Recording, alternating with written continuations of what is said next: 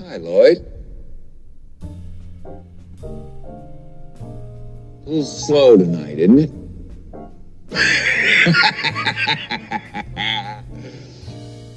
Yes, it is, Mr. Torrance. What'll it be? I'm awfully glad you asked me that, Lloyd. Because I just happen to have two 20s and two 10s right here in my wallet. Was afraid they were going to be there next April. So here's what. You slip me a bottle of bourbon, a little glass, and some ice. You can do that, can't you, Lloyd? You're not too busy, are you? No, sir. Not busy at all. Good man. You set him up and I'll knock him back, Lloyd. One by one.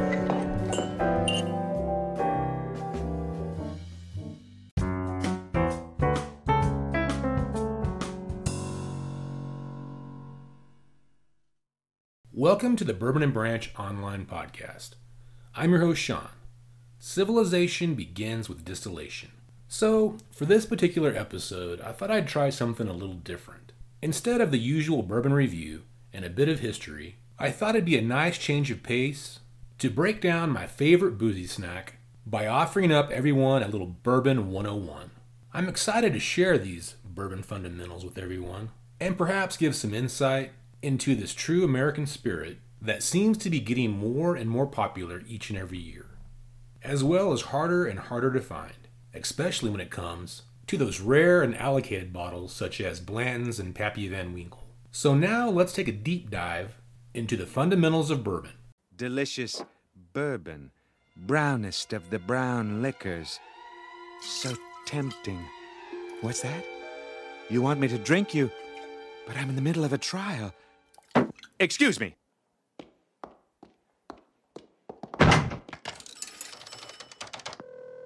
Hello, David. I'm really tempted. Just take it one day at a time and know that I love you. I love you too, man. What type of bourbon do you enjoy most? It's a question that I get asked a lot, and I'm sure most bourbon fans get asked that question quite a bit as well. It can also have a lot of answers, which can be based on flavor profiles, whether you like spicy bourbons, whether you like sweet bourbons, or do you enjoy bourbons with a bit of both? Most of that depends solely on the distilling and the aging process. And once you have a grasp of this process, it makes it a lot easier to figure out exactly what type of bourbon you enjoy.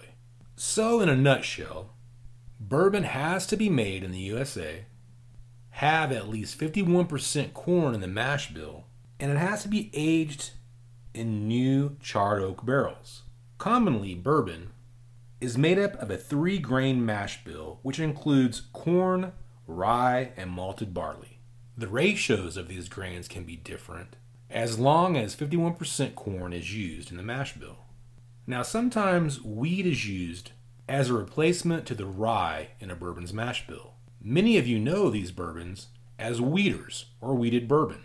The use of wheat in a bourbon's mash bill oftentimes makes for a smooth and sweeter bourbon. Some of your better known wheated bourbons include Maker's Mark, Larceny, the Pappy Van Winkle line, and all of the William LaRue Weller bourbon line. High rye bourbons stick to that common three of corn, rye, and malted barley. They just kick up that rye content a bit. In fact, anywhere from 10 to 40% depending on the bourbon. These bourbons are usually spicier and bolder. Think of bourbons such as Old Grandad, Old Forester, and Four Roses. These bourbons lean on the spicier side for a bourbon fan who likes that particular flavor profile. There are alternative rules to the bourbon world. Sometimes you'll run across an uncommon grained mash bill bourbon, such as a four grain bourbon or maybe an oat bourbon. You might even come across 100% corn bourbons on your sipping journey. Balcones Texas Blue Corn Bourbon is one that comes to mind. But today, on this episode, I'm going to stick with those standard bourbons made with corn, barley, and wheat, or corn, barley, and rye. So now that we all understand mash bills, I'll move on to some other common bourbon terms. So I'm guessing everyone's heard of the term straight bourbon. It's pretty common, and it basically defines a bourbon that has been aged at least two years. Bottled in bond is a term I'm sure most of you have come across as well. This is bourbon that has to be aged at least four years, must be at least 100 proof, and has been bottled according to a set of legal regulations contained in the United States government's Standards of Identity for Distilled Spirits, as originally laid out in the Bottled in Bond Act of 1897. Some popular bottled in bond standards include Old Grandad Bonded, Heaven Hill Bottled in Bond, and Evan Williams White Label Bottled in Bond Bourbon.